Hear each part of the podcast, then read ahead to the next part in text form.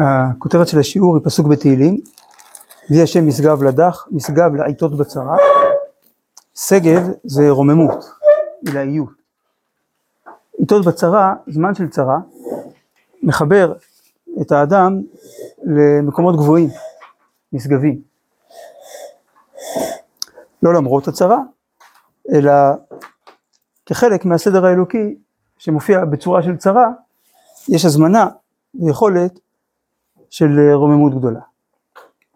המקור הראשון, דברים שהרב כתב, כמה פסקאות שנקראות הערות בסוף הספר ראש מילין. ראש מילין, ספר שהרב כתב, ספר אולי הכי פנימי, ספר שעוסק במשמעות הפנימית הרוחנית של אותיות והניקודים, צירה, סגול, פתח, והטעמים, זרקה, מונח וכולי. הספר, דווקא את הספר הכי פנימי, הרב כתב אותו במלחמת העולם הראשונה, בלונדון, בלילות של הפצצות, כשהרב היה במקלט. לא באיזה נאות דשא ככה, באיזה מקום פסטורלי, בנחת וזה, אלא בתוך מצב של מהומה, דווקא אז הרב כותב את הסודות הכי גדולים.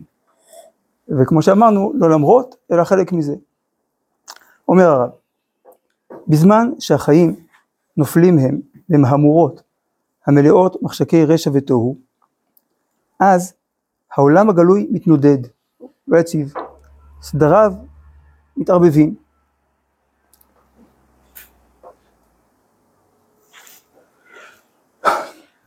ואם יהיה האדם יונק את לשד חייו הרוחניים רק מהצד הגלוי שבאוצר הרוח, דולדול נורא מוכן לבוא עליו, כי העולם הגלוי לא מחזיק, מקורות הרוח, משענות שאדם בונה עליהן, לא קיימות, קורסות.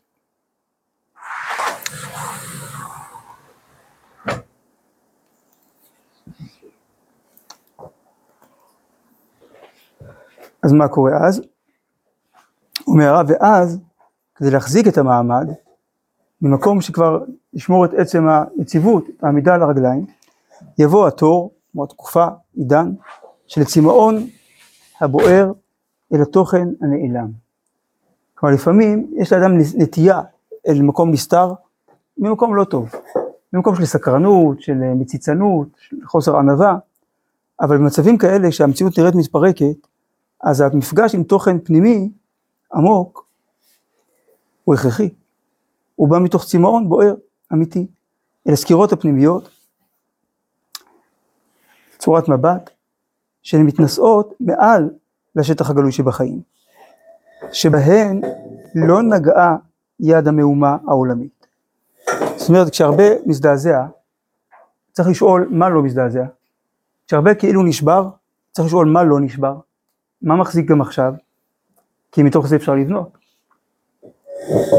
שמעתי פעם שיחה מפסיכולוג שליווה חלק מהיישובים לפני הגירוש מגוש קטיף, אז הוא סיפר, הוא נפגש, הוא עבר במשפחות, הוא עבר בין הבתים, דיבר עם ילדים, אז נגיד הוא שאל ילד, אה, איך קוראים לך?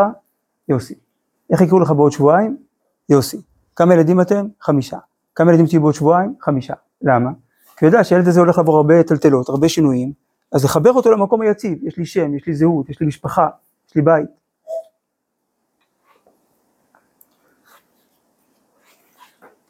אז זה רובד יותר עמוק, כמו שמנקים פצע שיש בו זיהום או מוגלה, אז קודם כל חופרים עד שמגיעים לרקמות בריאות, ועל זה אפשר לבנות. אז ככה כשאדם נפגע צריך להתחבר לעומק, לשורש, למקומות הפנימיים הבריאים. מה? למקום של הוודאות הפנימית, בטוב, באמת, מעבר לכל הדברים שמתערערים גם, גם בנפש וגם ברוח. וממקור חיים זה ילך האדם וישאב מים בששון, כלומר זה לא רק איזה מגירה פנימית, איזה כספת, אלא זה כמו מעיין, נובע, פנימי, שבכל רגע שהאדם בוחר, אפשר להתחבר אליו, הוא זמין. ממקור חיים זה ילך האדם וישאב מים בששון, להרטיב את העצמות היבשות של העולם הרוחני הגלוי, שנשאר במצב כל כך נדהם, כלומר בתדהמה, בהלם, מפני תגרת יד החיים אשר נתבלבלו. ברוך אתה אדוני אלוהינו המלך העולם שהכל נמלאו.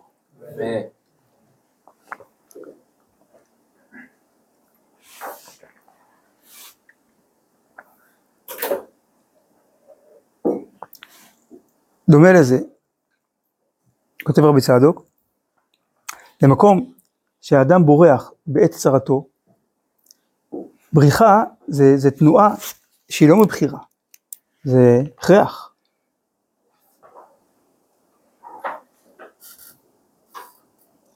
אז מקום שהאדם בורח אליו בעת צרתו, בצער המגיע עד הנפש, הוא בורח, ושם להציל נפשו, משם הוא שורשו. בזמן של צרה הוא מברר את נקודת המרכז. מה, מה נקודת המשען של האדם? כי האדם נוטה להישען עליה. הנקודה שהוא מזהה.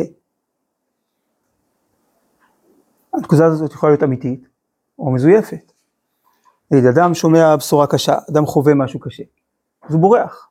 יש כאלה שיברחו לשיחה עם חבר, יש כאלה שיברחו לספר תהילים, לכותל, יש כאלה שיברחו למקרר, שנקרא אכילה רגשית, לאלכוהול, לכל מיני. כי אדם צריך משהו שיגרום לו להרגיש טוב. להרגיש... אז, זה, אז זמן של צרה זה זמן לברר מה מחזיק אותי באמת. מה יהיה איתי בכל סיטואציה. לא. אם הבית בוער, צריך לברוח. זה לא בריחה מהתמודדות, זה ההתמודדות. שאדם הולך לשאוב כוחות ממקום שיעזור, שיעזור לו, להמשיך, להמשיך לתפקד. לא, אז אמרנו, זה, זה, זה הדבר שהוא מזהה כנקודת משען. זה מרגיע אותו, ככה טוב לו. זה יכול להיות מזויף.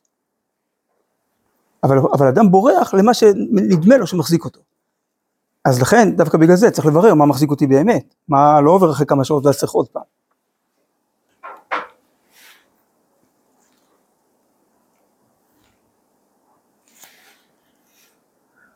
אדרבה, זה, זה בירור, כמו בסיפור המפורסם במדרש על, אה, על תלמיד חכם שנסע בספינה עם סוחרים, והם, אה, כל אחד מתפאר בסחורה שלו, ושום תאמר אתה, אני מלמד תורה, וצוחקים עליו, אז הספינה טובעת, ולוקחים אותם בשבי, ובסוף אה, רואים, רואים אותו, אז פודים את כולם יחד איתו, והוא נותן שיעור, ורואים אותם יושבים בקהל. כאילו, הסחורה שלו לא טבעה בים, כי היא שייכת לעצם הזהות. אז לכל אחד מאיתנו יש גם סחורות חיצוניות, ויש לאדם את הסחורה הפנימית שלו. את התורה הפנימית שלו. תורה דילי, שהיא מחזיקה אותו באמת.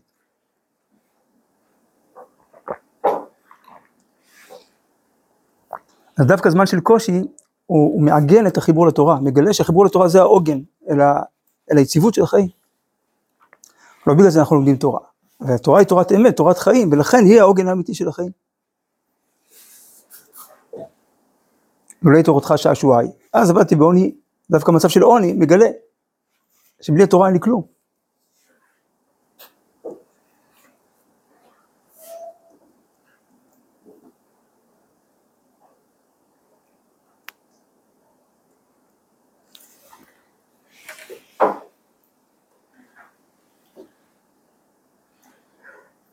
אז מה המשען האמיתי? ומה מתברר בזמן צרה? אז כמו שאמרנו, זמן צרה זה זמן שבו נחשפת האמת. כותב הר"ן, יש באדם שני כוחות. כלומר, יש באדם הרבה כוחות, אבל יש שני כוחות מובילים, שבונים את uh, תמונת המציאות, שמתוכן נגזרות השאיפות. זאת אומרת, כל בני אדם בעולם רוצים אותו דבר. כל בני אדם בעולם רוצים דבר אחד, חיים טובים. כל אחד רוצה שיהיו חיים טובים. השאלה, מה נקרא חיים טובים? מה מגדיר חיים טובים? אז מה מגדיר חיים טובים? תפיסת העולם, תפיסת המציאות של האדם, יש לאדם תפיסת מציאות, וכתוצאה ממנה נקרא מה טוב, מה חשוב בחיים, ומזה נגזרות השאיפות. אז מה אני רוצה? אז יש באדם שני כוחות שמייצרים את תפיסת המציאות, ומתוכה את השאיפות. האחד פונה אל צד המעלה, ושם יש לו נטייה אליו בטבע. והשני, הוא פונה אל צד המטה, ואליו תשוקתו. כלומר, בתוך כל אחד מאיתנו יש צד שדוחף אותנו למעלה, מניע אותנו להתעלות, ויש צד שמושך למטה. איך קוראים להם? אחד, קוראים לו השכל. שכל לא הכוונה ממש של אינטלקט, כן, של מיומנויות חשיבה, אלא כמו במהר"ל, כן, הקודש, צד המופשט, הפנימי.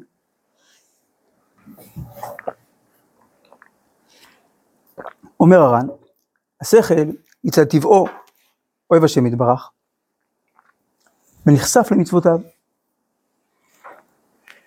זה בעשה טוב.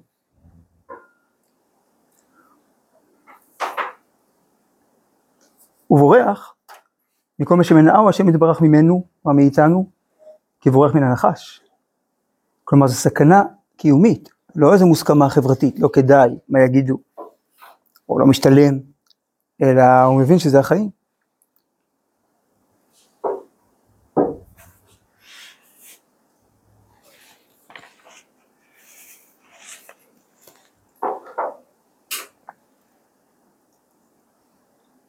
ויש לו, לאדם, שם נטייה טבעית, שהיא הפך הכוח השכלי. והוא הדמיון אשר באדם.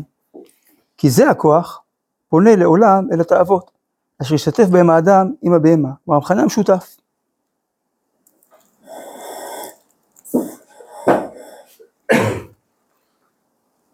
איך הגמרא אומרת, שלושה, שישה דברים באדם, שלושה כמלאכי השרת, שלושה כבהמה. יש בנו צד מלאכי, אלוקי, שרת השם, ויש בנו צד uh, בהמי. אז דמיון יש גם לבהמות. האדם הוא יצור מורכב, יש גוף, יש נפש, יש שכל. גם, אה, נגיד, יש את החושים. החושים זה הערוצים של קליטת המציאות. עכשיו, איך אדם מפרש אותם? מצד הדמיון או מצד השכל? נגיד, אדם עובר ליד אה, בית, ורואה אור כחול, בוקע בסלון, והוא שומע פתאום שאגה של אריה. איך הגוף מגיב? אוטומטית, אינסטינקט. הגוף נבהל, הוא מייצר אה, הורמונים של לחץ, כן, הנפש, גם, הנפש נבהלת. מה אומר השכל תוך שנייה? זה שברי שנייה, מה אומר השכל? שטויות זה סרט, אין אריות פה באריאל. אריאל, אבל לא אריות מסתובבים ברחובות. אז יש פה התנגשות בין הדמיון לבין השכל, והשכל מכריע. רק שבחיים בכלל, למי יותר קל לחושים להתחבר? לדמיון או לשכל? לדמיון, איך ניחשתם? כי הם יותר קרובים, הדמיון יותר קרוב לחושים, הוא יותר מיידי, לא צריך לעבוד, זה לא איזה תהליך פנימי. אז אומר, אה, אומר הר"ן, בדברים המופשטים ככה או גם ב... זאת אומרת שהחוש יותר קל לו להתחבר לדמיון, שזה בכל דבר, כאילו... כן, כן, גם כל מושג רוחני שאדם אה, קולט אותו, שומע אותו, קודם כל מדמיין. ורק אחרי עם ההבנה, אז ההבנה גם מדייקת את הדמיונות, ועושה להם תהליך בירור.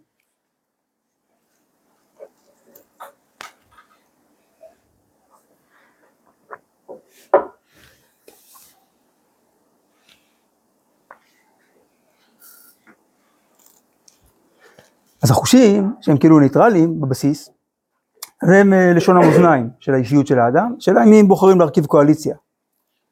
אז אומר הר"ן, ברירת המחדל, והחושים כולם נשמעים יותר לזה הכוח, מאשר נשמעים לשכלו. כי המוח הוא תהליכי ופנימי, והחושים, כמו הדמיון, הם אה, זמינים. ואז, והשכל, בתגבורת הדמיון והחושים, כשהם עושים קואליציה והם מתגברים, נשקע ואבוד כתינוק שנשבע לבין הגויים. זה ביטוי של רבי ישראל סלנטר באיגרת המוסר, בהתחלה. הדמיון נחל שוטף, והשכל יטבע. מהדמיון כל הזמן זורם, כל הזמן בתוכנו מדבר, והשכל עלול לשקוע שם.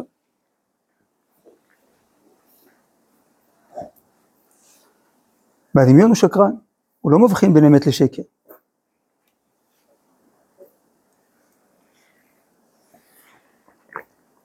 כי הוא חי רק את ההווה. שמטבע הדמיון הוא שאינו מדמה אלא משהו בין עיניו, ואינו רואה בעתיד. איזו חכם? הרואה את הנולד. הדמיון הוא לא חכם, הוא לא רואה את הנולד, הוא חי רק את ההווה. ומשם באות כל הטעויות. כל הטעויות שעשינו בחיים, זה בגלל שנתנו להווה להציף אותנו. ואותו הווה היה משהו מאוד מכעיס, או מאוד מפתה, או מאוד מלחיץ, ואז כשאדם מתמכר להווה הזה, אז הוא נופל. אם רוצים לא ליפול, עקביה בן מעליל אומר, תסתכל בשלושה דברים ואין אתה בא לידי עבירה. דע, מאין באת, לאן אתה הולך, לפני מי אתה עתיד תן דין וחשבון. מאין באת זה אומר יש לי עבר. לאן אתה הולך זה אומר יש לי עתיד. לפני מי אתה עתיד תן דין וחשבון יש פה עומק. כשמבינים את העבר ואת העתיד ואת העומק, ומתוכם באים אל ההווה, אז לא נופלים. לא שמתעלמים מההווה, לא שלא חווים אותו, אבל לא נותנים לו להשתלט. גם העבר והעתיד במשנה זה דברים שהם כלום. לא. זה אחר כך, זה השלב השני של המשנה. אבל השלב הראשון, זה, זה מדבר על עצם ההסתכלות. אחר כך זה יישום של זה בצורה מוסרית. אבל ההתחלה היא פנימית.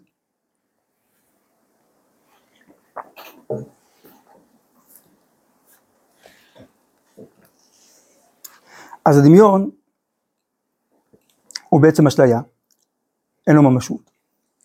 הבעיה שהוא מפעיל אותנו. כמו אדם רעב, מדמיין שהוא אוכל. עכשיו הגוף שלו מגיב כאילו הוא באמת אוכל. יש לו רוק בפה, הקיבה מפרישה מיצי עיכול. מיצי עיכול הן חומצות מאוד חריפות, הן מעכלות בשר.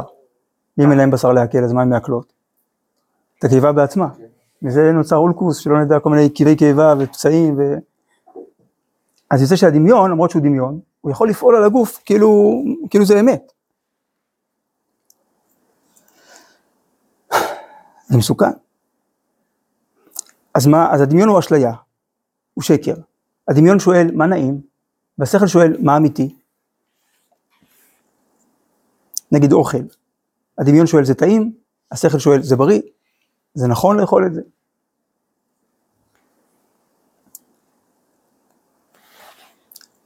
אז מה, אז כיוון שהדמיון הוא שקרן, הוא משלה אותנו, מה מחזיק אותו? שטוב לאדם, שנעים לו, שהוא חווה נעימות. והטוב אשר לפניו, אם אדם חווה בהווה טוב, חושב שיימשך תמיד, ולא ייפסק כלל. השכל חותר לתמונה השלמה, כי הוא מחפש את האמת. והדמיון רוצה שיהיה לו נעים, אז אם נעים לו, הוא רוצה רק דבר אחד, שיישאר ככה. זאת אשליה שמחזקת את הכניעה לחיצוניות. טוב לי, אז עובדה שזה מסתדר. ולזה, כשהעולם נוהג כמנהגו, וטובותיו נמשכות, הדמיון מתחזק להילחם עם השכל, ולהשקיע אותו לפנות לצדה מטה, הפך נטייתו, עד שהשכל נהיה משרת של הדמיון. לפי שהדברים המדומים אליו נמשכים על סדר ויושר כאשר דימה, ואין חולק מהם. ואז קשה מאוד על רוב האנשים להשיג אהבת השם יתברך ויראתו. ויש לנו נגיעות.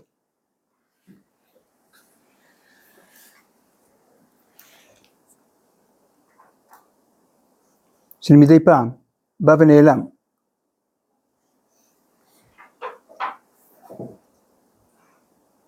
אבל להשיג הכוונה שזה נשאר אצלי קבוע.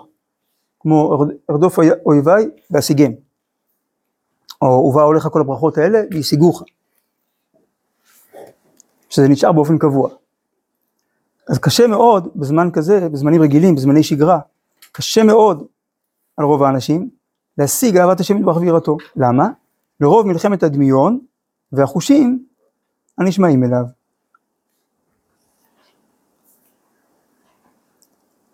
אז השגרה שאומרת על איזשהו טשטוש, שבו הדמיון שולט. אבל, כאשר תקרנה תלאות ודברים שאינם על סדר מנהגו של עולם, עד שהדמיון צריך להיכנע על כורחו להודות כי יש אלוקים שופטים בארץ, למעלה ממנהגו של עולם, יש פה משהו מזעזע, לא מתאים לתוכניות שלנו, לדמיונות שלנו. כבר אפשר להחליק את המציאות האמיתית, היא כואבת מדי. כי הדמיון אומר תחליק, תעביר, אל תתרגש, שנשים בצד, בקטנה, קורה. אז זהו, לא, לא קורה ולא בקטנה, ואתה לא יכול להתעלם. קורה פה משהו מטלטל. אז מתברר שיש מישהו שמנהל את העולם.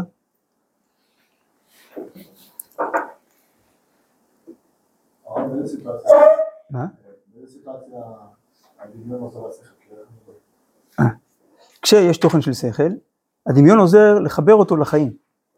הדמיון המתוקן הוא לבוש של השכל. הוא, הוא כלי מעבר בין התוכן לבין החוויה. נגיד יש את ההבנה של שבת, ויש את הדמיון של שבת. אז אה, נגיד אדם לא לומד תורה, אז הדמיון של שבת זה מנוחה ופיצוחים, אני יודע מה. כשאדם לומד, יש לו, יש לו גם דמיון של שבת, יש לי תחושה, התחושה יותר פנימית, יותר עמוקה. דמיון הוא כלי עבודה של הנביאים.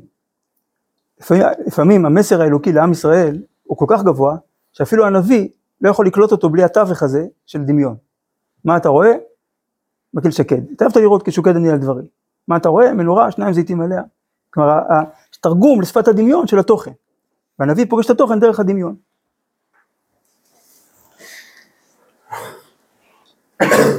וביד הנביאים אדמה. עכשיו, אבל אם אדם חי בדמיון,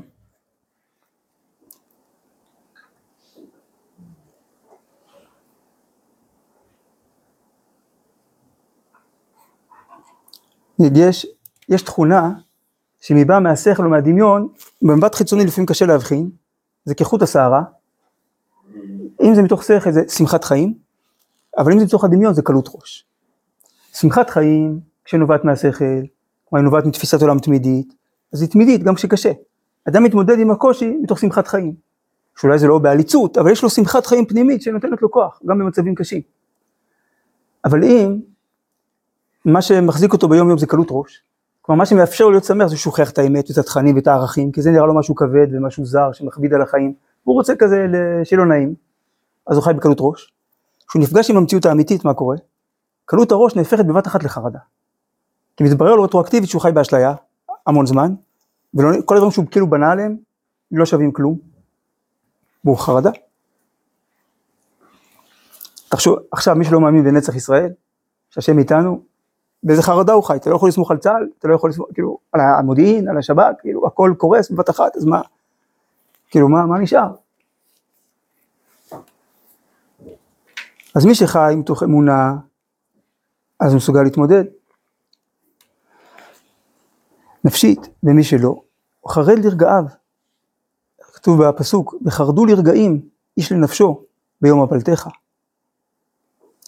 בגלל שהוא חי בסרט, בעולם הוא אמיתי, אז הוא לא בנה כלים לתפקד בעולם האמיתי. כי הוא עסוק בלמרוח ולטייח, אז העולם מפחיד אותו. כמו תלמיד שלמד כל השנה כמו שצריך, והתכונן למבחן, עכשיו מגיע המבחן, הוא בא למבחן פחות או יותר רגוע, כאילו קצת חשש, אבל פחות או יותר הוא יודע שהוא בא למשהו שהוא התכונן אליו. אבל תלמיד שכל השנה לא למד, עכשיו הוא מגיע למבחן, כאילו מה, וואי, עכשיו כאילו מגיעים לדבר אמיתי שהוא אותו הדחיק כל השנה, ו... הוא יודע שהוא בא בלי כלים.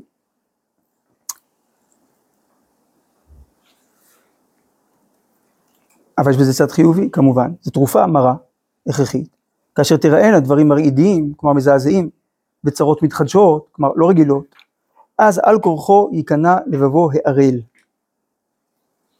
וישוב אחור ימינו, מלהילחם עם השכל.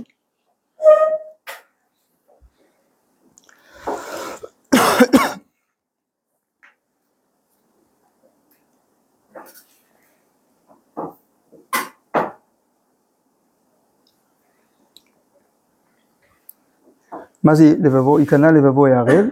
זה הדמיון, שמסתיר את השכל, אוטם את השכל. תראו בהערה, כתוב בתורה, אף אני אליכם עם בקרי, או אז ייכנע לבבם מערל, ואז ירצו את עוונם. מה זה ערל? אז רש"י אומר בכמה מקומות, עורלת לבבכם, אוטם לבבכם וכיסויו. במקום אחר, כל לשון עורלה, אני אומר שהוא אטום. ערלה אוזנם, אטומה משמוע, ערלי לב, אטומים מהבין. אז יש עורלה של דמיון, שמכסה ומסתירה את, ה, את ההבנה הפנימית.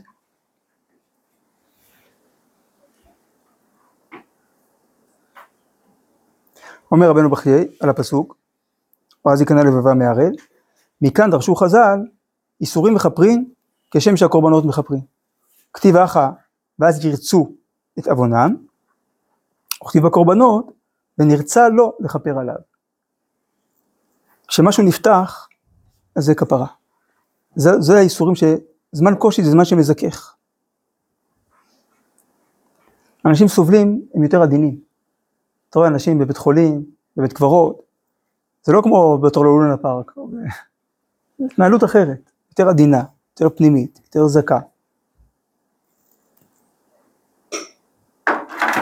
למה קורבנות מכפרים?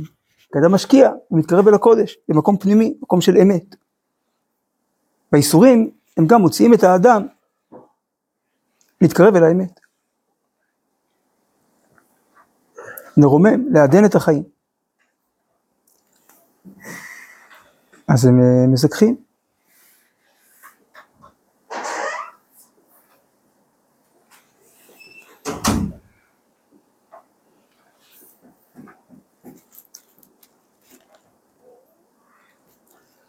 אז אז על כורחו ייכנע לבבו הערל, וישוב אחור ימינו מלחם עם השכל. כמו ש... כי האדם מבין ששום דבר לא מובן מאליו, שהעולם בטוח כי הקדוש מנהל אותו.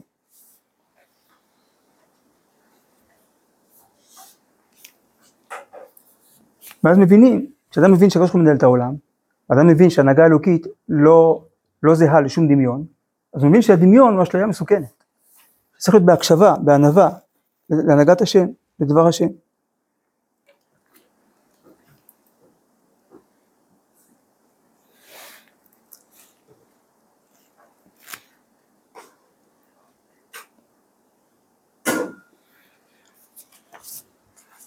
הגענו לעמוד 2, בהמשך דברי הר"ן. ובהיות האדם על העניין הזה, קל מאוד להשיג אליו אהבת השם, יראת השם יתברך ואהבתו. למה? לפי שנשאר כוח שכלו מבלי חולק ומנגד. הדמיון עוזר לשכל, כבר לא מתנגד. זה התפקיד. הדמיון התאדה מול המציאות שהתפוצצה לו בפנים, ונשאר השכל בתור כוח קיומי, כי בלעדיו אי אפשר להכיל את החיים.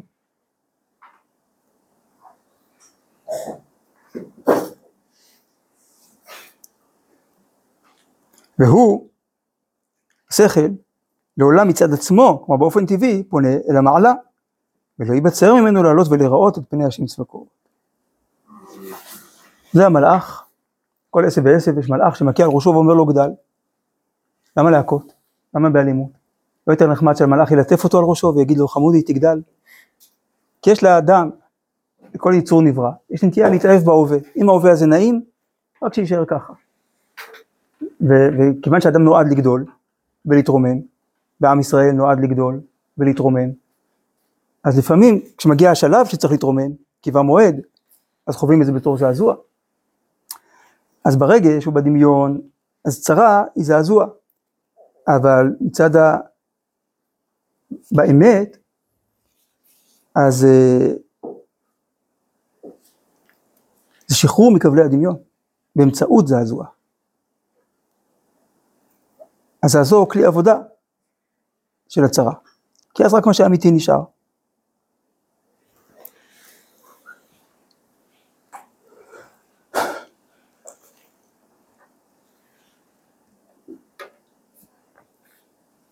תראה, השכל רוצה להתקדם, להבין, לדייק, לחשוב על עוד סברות, גם על סברות הפוכות, לקבל את התמונה המלאה והאמיתית, כי השכל רוצה את האמת. והדמיון אומר, בוא נעים פה, אז בוא נישאר פה.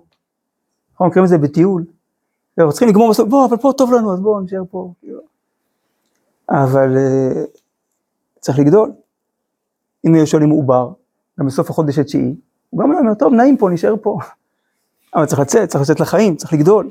אז הוא עובר איזה חבלי לידה, הוא עובר צירים, הוא עובר זעזוע, כדי לצאת אל העולם. נכון. הליכה והליכה והליכה.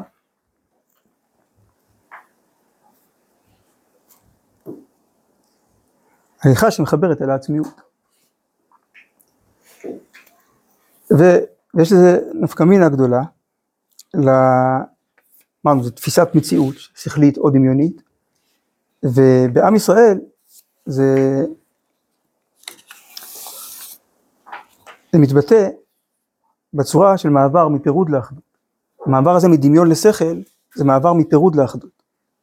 בואו נראה, אומר הרב, יש הפרש גדול בין תפיסת החיים שהיא באה על ידי כוח הדמיון, לתפיסת החיים הבאה על ידי בהירות השכל בשעה שהוא ניצול מפגעי הדמיון.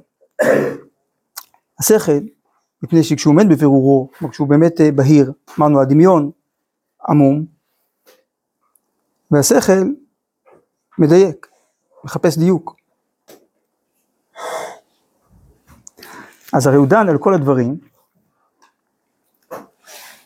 כמו שהם.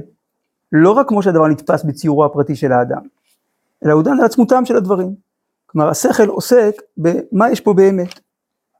הדמיון הוא מאוד, הוא הכי סובייקטיבי. אפילו רגש הוא יותר משותף ממנו. אז כשאדם חי דמיון, זה, עוזר, זה גורם לו להתמקד בעצמו.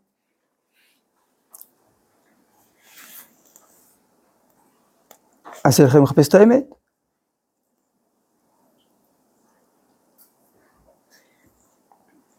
בדמיון, לא.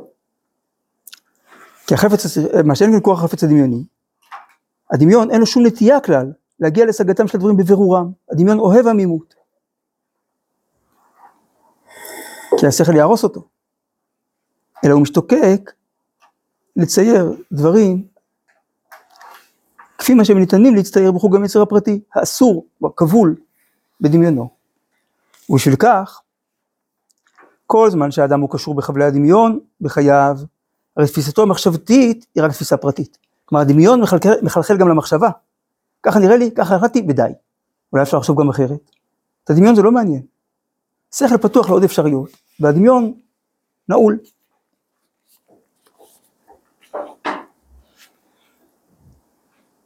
וזה גורם שאי אפשר כלל שיתלכדו הדעות ויתאחדו באגד אחד כל זמן שבני אדם הינם מסורים לחיים הדמיוניים שלהם. אמרנו כמו שהדמיון מתמכר להווה, שהוא חלקי, כך כל תמונת המציאות שלו היא חלקית. כל מה שהוא לא מובן נראה לו מוזר. פעם היה לי חברות המבוגר, כשלמדתי בישיבה, אז הוא קבע כלל בלימוד, שכל פעם שהייתה בינינו מחלוקת, בהבנה, כל אחד צריך להסביר מה השני חושב. ואז מה התברר? משהו מעניין. שמי שהבין, אז הוא יכל להסביר מה השני חושב, ומי שלא הבין לא. למה? כי מי שהבין, הבין. אז הוא גם מבין למה השני לא מבין. אז יכול להגיד לו, אתה חושב ככה כי נדמה לך שככה, אבל האמת היא, אבל מי שלא הבין, לא יכול להסביר את זה שהבין, כי הרי הוא לא הבין. אז נדמה לי שזה שהבין סתם מדבר דברים לא לעניין, כי הוא... אז זה מעניין, שהשכל הוא כללי, אז הוא מבין גם את הצד השני, והדמיון פרטי, והוא לא מבין. נגיד, דוגמה אובייקטיבית, הרב קוק הבין את אלה שחלקו עליו. הוא יכול להגיד מה הם אומרים ולמה, ולהסביר את המקום של האמירה שלהם לעומת האמירה שלו. אבל אלה שחלקו על הרב קוק לא הבינו אותו. זה לא שהם למדו אורות לעומק ואמרו כן הבנו אבל אנחנו חושבים אחרת, הם פשוט לא הבינו מה הרב אומר. אז אין פה אפילו ברי פלוגתא בכלל, שאתה יכול להגיד אה הרוב חשבו אחרת, הם לא חשבו כי הם לא הבינו מה אומר בכלל.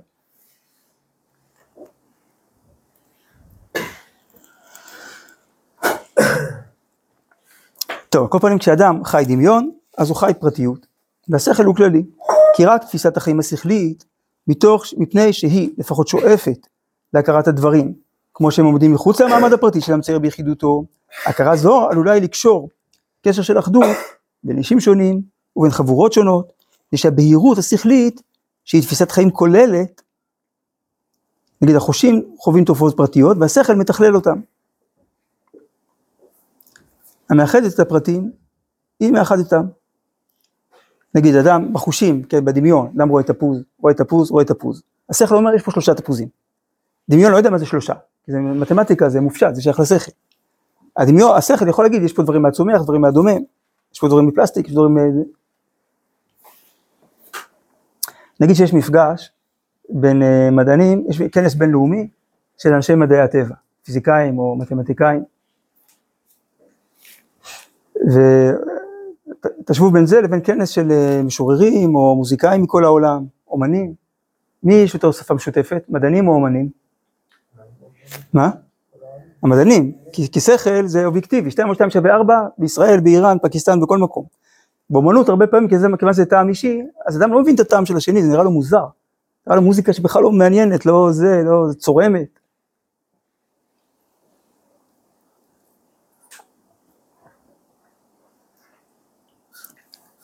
טוב, עכשיו ההשלכה המוסרית.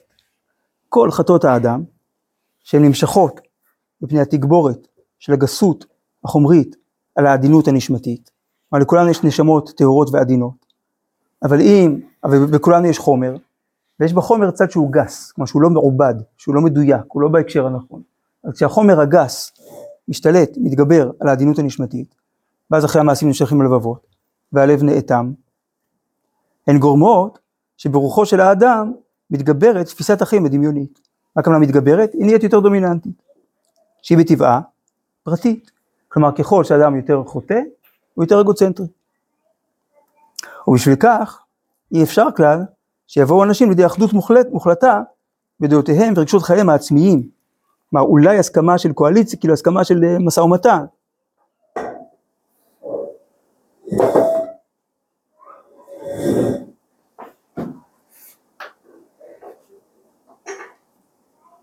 כן, יש אחדות אינטרסנטית, עסקית, אבל פה מדבר על אחדות מוחלטה.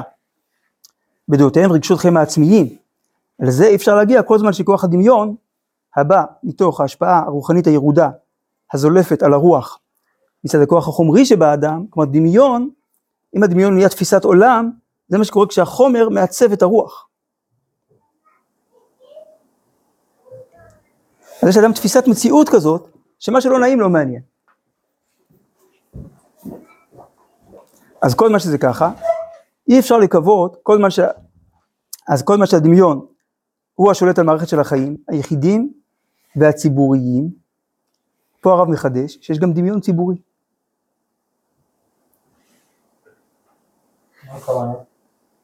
מה? כמו שיש אה, רגש לאומי, יש גם דמיון, ציבור, של החיים הציבוריים, צד של דמיון, הם כאלה. ואדם משליך מהדמיונות שלו על המציאות, הוא חושב שבאמת, שבגלל שהוא מדיין שהם כאלה, אז הם באמת כאלה, ואז איך אפשר לדבר עם כאלה? אז זה לא כאלה, הוא רק המציא את זה בדמיון שלו. כשבאים נפגשים פנים אל פנים, אתה רואה אנשים חכמים, ערכיים, בכל, בכל, בכל מגזר. אבל כשהולכים לחיים את הדמיון, אז זה נורא, הדמיון הוא שולל את האחרים, כי אנחנו הטובים והם המבולבלים. אז אה, לזה כאילו להאמין. נכון, אלה שהפגינו, אנחנו יודעים שאנחנו כאילו חושבים שהם... נכון. שהם- למשל. כלומר, מה שמפריד בחברה הישראלית זה לא הפערים האמיתיים, אלא הפערים המדומיינים. לא איפה שאנשים באמת נמצאים, אלא איפה נדמה לנו שהם נמצאים.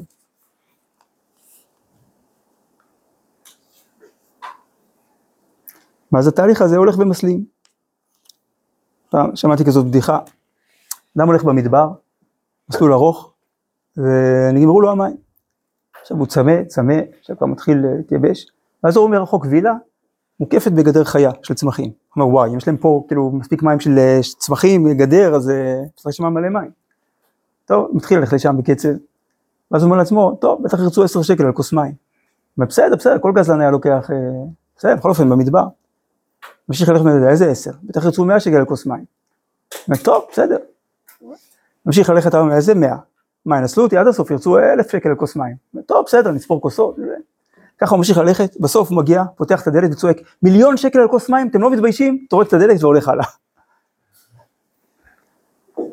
הוא כבר החליט, הדמיון כבר כל כך מנהל את הבן אדם, שהוא לא פנוי להקשיב למציאות, מרוב שהוא שבוי בדמיון.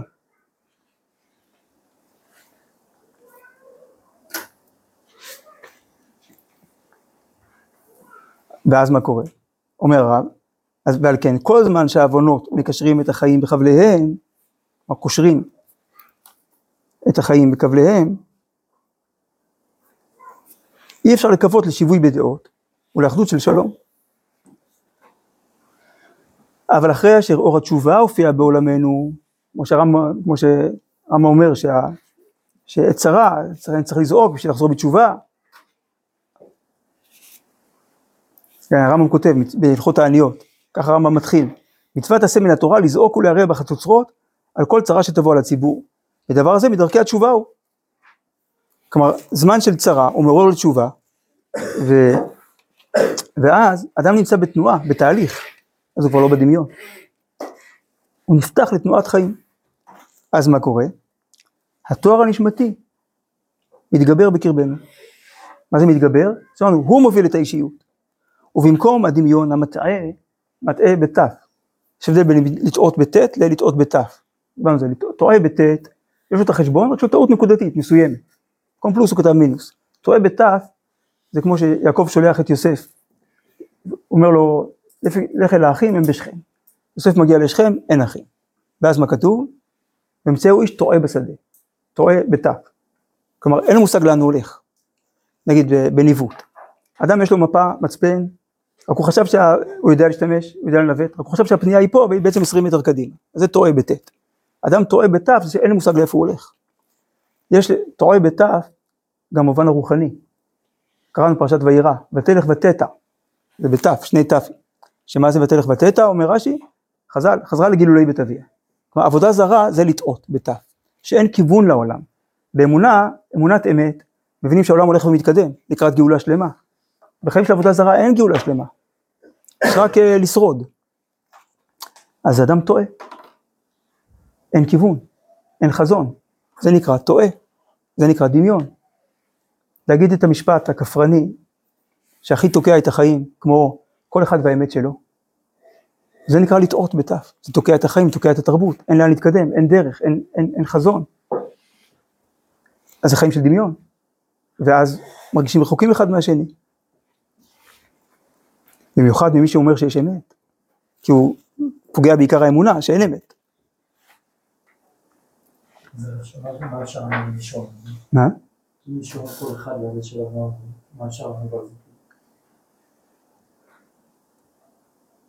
שעם ישראל חי שלושת אלפים שנה, כי הוא יודע שיש אמת. שהיא כל כך גדולה, ששווה בסבילה לסבול את כל מה שעם ישראל סובל, ולהתקדם. והראיה, שעם ישראל הוא העם היחיד שחי יותר משלושת אלפים שנה ומאמין באותם ערכים. ובזכות זה הקמנו מדינה, אחרי קיבוץ גלויות, מארבע כנפות הארץ, שאין אין דברים כאלה בעולם. עם ישראל ממש לא בסיפור של הדמיונות האלה. עם ישראל חי חיים אמיתיים. אז אפשר להגיד, אתה חלק מזה, אתה חלק מאמת גדולה. עם ישראל כאן כי הוא מאמין באמת.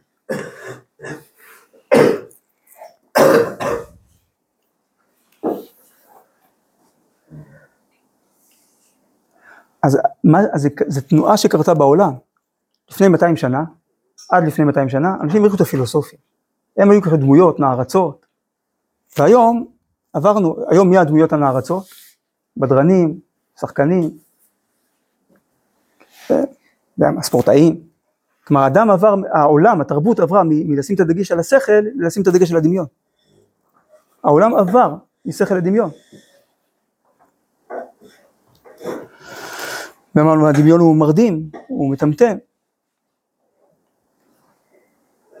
אני צריך כל הזמן לצרוך עוד ועוד חומרים של דמיון.